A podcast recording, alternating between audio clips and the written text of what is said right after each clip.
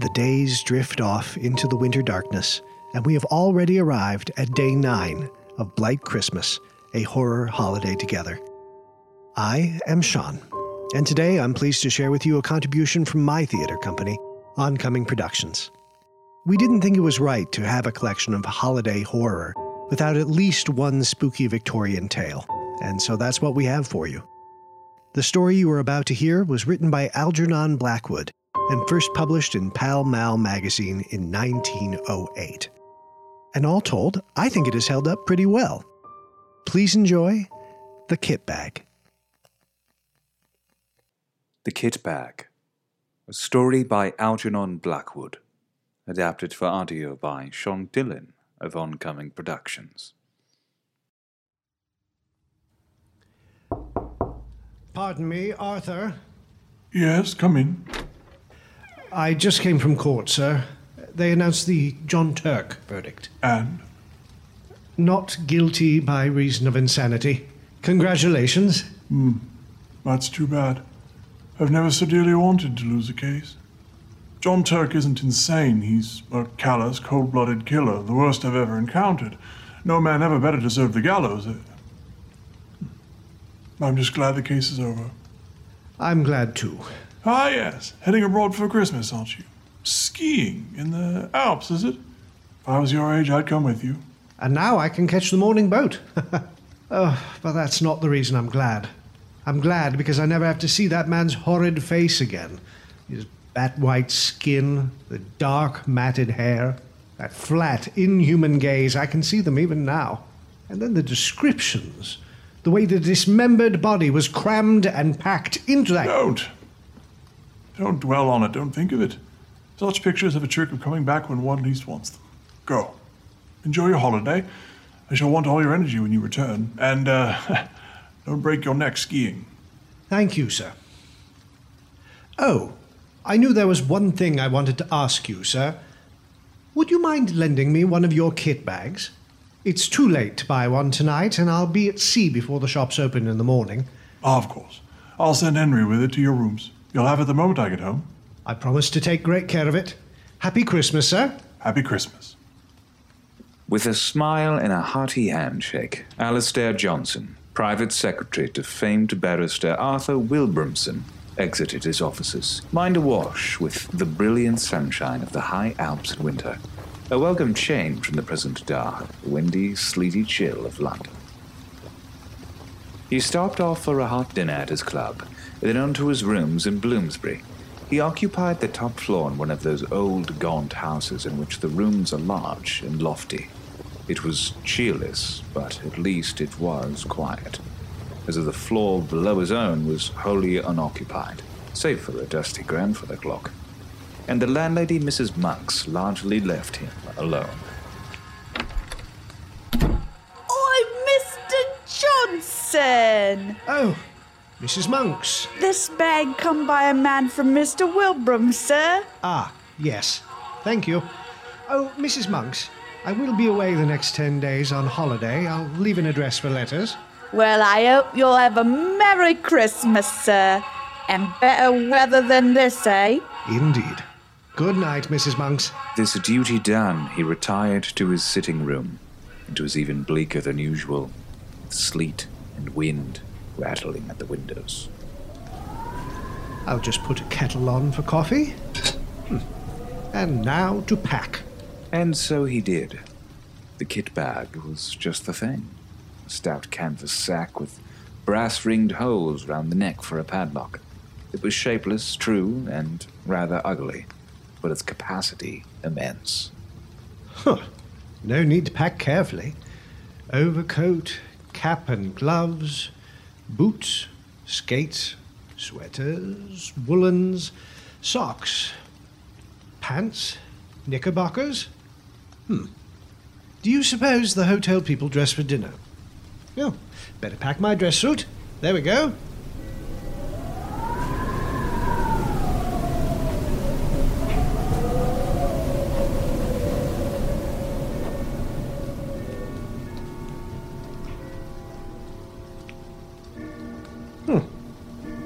I didn't know that clock was wound. How terrible to remain in London in weather like this. Ah, that reminds me. Dancing pumps and evening socks.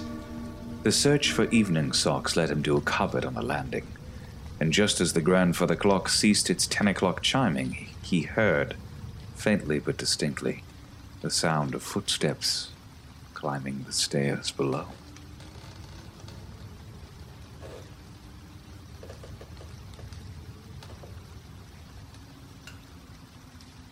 Hello? Hmm. Must be a late lodger on the wrong floor. Unsoothed, he took the socks and returned to his sitting room. Approached from afar, the condition of the kit bag was striking.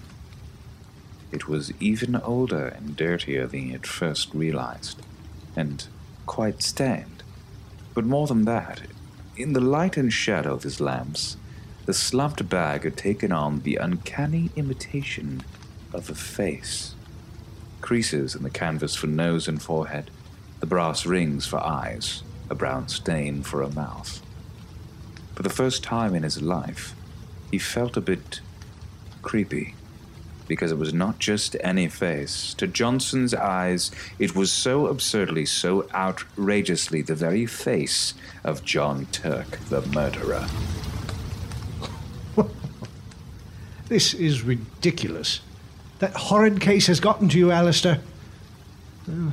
Perhaps I'll move to the front room where there is better light. So he did, and the light from its hearth was soothing indeed. But his comfort was short lived, for no sooner had he settled in than the unmistakably real sound of heavy yet furtive footsteps could be heard from the stairs leading to his landing, much closer than before. He rushed to the top of the stairs, but there was no one to be seen. Hello? Mrs. Monks? Is someone down there? He descended to the floor below, turning on the electric light. A single bare bulb to reveal nothing. No sign of any person, nor any marks of their passage in the dust, nor any stick of furniture large enough to hide a dog. Is that you, Mrs. Monks? Hello? He received no reply but the echo of his own voice. It is difficult to say exactly at what point fear begins, when the causes of that fear are not plainly before the eyes. Impressions gather on the surface of the mind, film by film, as ice gathers upon the surface of still water. Then a point is reached where the accumulated impressions become a definite emotion. With something of a start, Johnson suddenly recognized that he felt nervous. Oddly nervous. Hmm. My absurd imagination, I suppose. But it did seem so real and so close. He returned to his favorite chair in the front room, where he drank up his coffee and smoked a last pipe, both excellent relievers of nighttime anxiety. And yet the seeds of uneasiness grew. It was overtaken by the feeling of having done something terribly wrong, something he knew to be wrong, though he couldn't name it. It vexed him. Well, never mind. This is pure nerves. I must go to bed, or I shall be a sad mess for the morning boat. He rose and moved toward his bedroom. As he passed, he glanced at the landing and was stopped short. His momentary gaze had taken in a shadowy, hunched figure in the dark, mere steps from the top. On a second glance, the figure was gone. He quietly backed away, then rushed to grab the poker from aside the hearth. As he did, he could hear, clear as day, swift but stealthy steps moving from the landing into his bedroom. It was at this precise moment that he leapt the boundary line from nervousness into the state of fear. Acute, unreasoning fear. That was someone on the stairs, then? Right. He stood stock still for minutes. Finally, armed and encouraged by the poker in his white knuckled hand, he approached his bedroom. Who is there? Mrs. Monks, is that you? He turned on the light. His room appeared quite empty. Under the bed, in the wardrobe, everywhere. Empty. Who's there? What do you want? His curtains betrayed a hint of movement, driving him to the window. He dashed them aside. The window, streaming with rain, was all that met his eyes. Just then, a terrific gust of wind tore at the pane. Well. Well, at any rate, no one is here. That much is clear. and yet he felt watched. He stepped backwards into the middle of the room, and something nearly tripped him up. The kit bag. Odd. I don't remember setting it there. My mind is playing the most absurd tricks. Perhaps I will go have a further sit before bed. He returned to the front room and returned the poker to its place, determined to clear his thoughts. But unpleasant, haunting memories have a way of coming to life again just when the mind least desires them, in the silent watches of the night. And so it was. I keep seeing that murderer's face, lowering at me from every corner. The white skin, the evil eyes. I wish I had never seen John Turk, that horrible creature. oh, listen to yourself. Oh, this is all rubbish and nerves. I'm overwrought, overtired. At this rate, no doubt I shall hear steps and things all night. And so he retired, one last time towards the bedroom, loudly humming a dance dancehall tune as he went. But as he hit the brass button for the light, his blood ran cold. The kit bag was there, just where it had been. But just over its crumpled top, he saw a head and face slowly sinking out of sight as though crouching to hide. Who's there? Who are you? He stepped forward to look, and he found no one, of course. He threw the bag open, and it was three quarters full as he'd left it. And he saw for the first time a large stain of dull crimson around the inside lip, an old and faded blood stain. He recoiled as though his hands were burnt, and would have sworn the bag lurched after him. No, no, no, no, no, no. He collapsed backwards, slamming the door with his body, and in the same motion catching the switch for the light, plunging the room into darkness. It was an awkward and disagreeable predicament, and he remained still in the darkened silence for some time, on the edge of terror. That is, until he heard the kit bag, shuffling heavily across the floor in jerks. That drove him to genuine horror, and his hand to the light switch.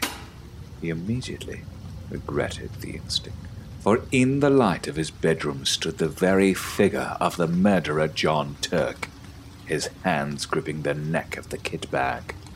Johnson's mind raced and came to swift realization. That kit bag. That ghastly, dirty bag. The crimson stain. Its dreadful, distended condition. That's the bag. The bag that held a body, a dismembered body, stuffed limb by limb with lime and buried, then dug up and produced in court as evidence. He fumbled for the door handle as the thing he most feared came to pass. John Turk lifted his devil's face and looked at him. It's my bag, and I want it. Johnson clawed his way out of the door and collapsed.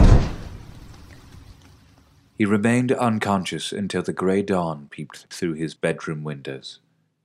He awoke, stiff and bruised, and crawled to his front room where he covered himself with an overcoat in the armchair and fell back to sleep.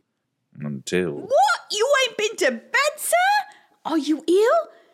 Anyhow, there's an urgent gent arrived downstairs for you, though it isn't yet seven o'clock, and Who is it? What is it? a man from Mr. Wilbram, sir, wanted to catch you quick before you go abroad, he said. Sh- show him up at once, please.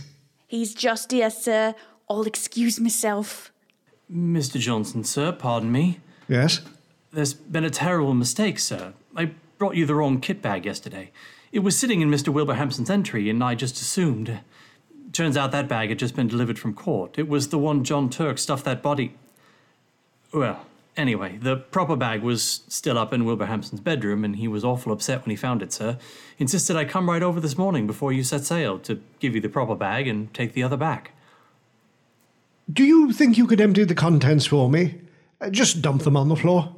Of course. Oh, and one other thing, if I may, sir. Yes? Knowing your interest in the case, thought you might want to hear that John Turk killed himself with poison last night just after his release. Left a note saying he'd be much obliged if they'd put him away. Same as the woman he killed in the old kit bag. What. Um, what time did he do it? According to the warder, sir, ten o'clock by the bell.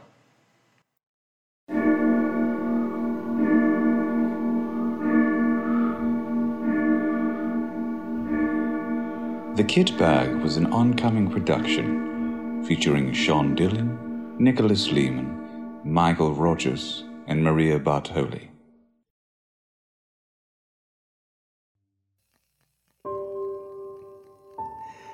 You have been listening to Blight Christmas, a horror holiday together. Tomorrow, we bring you Tom Reed's personal best. That's both the title and a pretty apt description. Don't miss it. If you're enjoying what you hear and want to support it, we invite you to donate at the link in the show notes. All donated funds will be shared among the participating companies to support their continued work. Intro and outro music is by Mew and used under blanket permission. A link to their work can also be found in the show notes.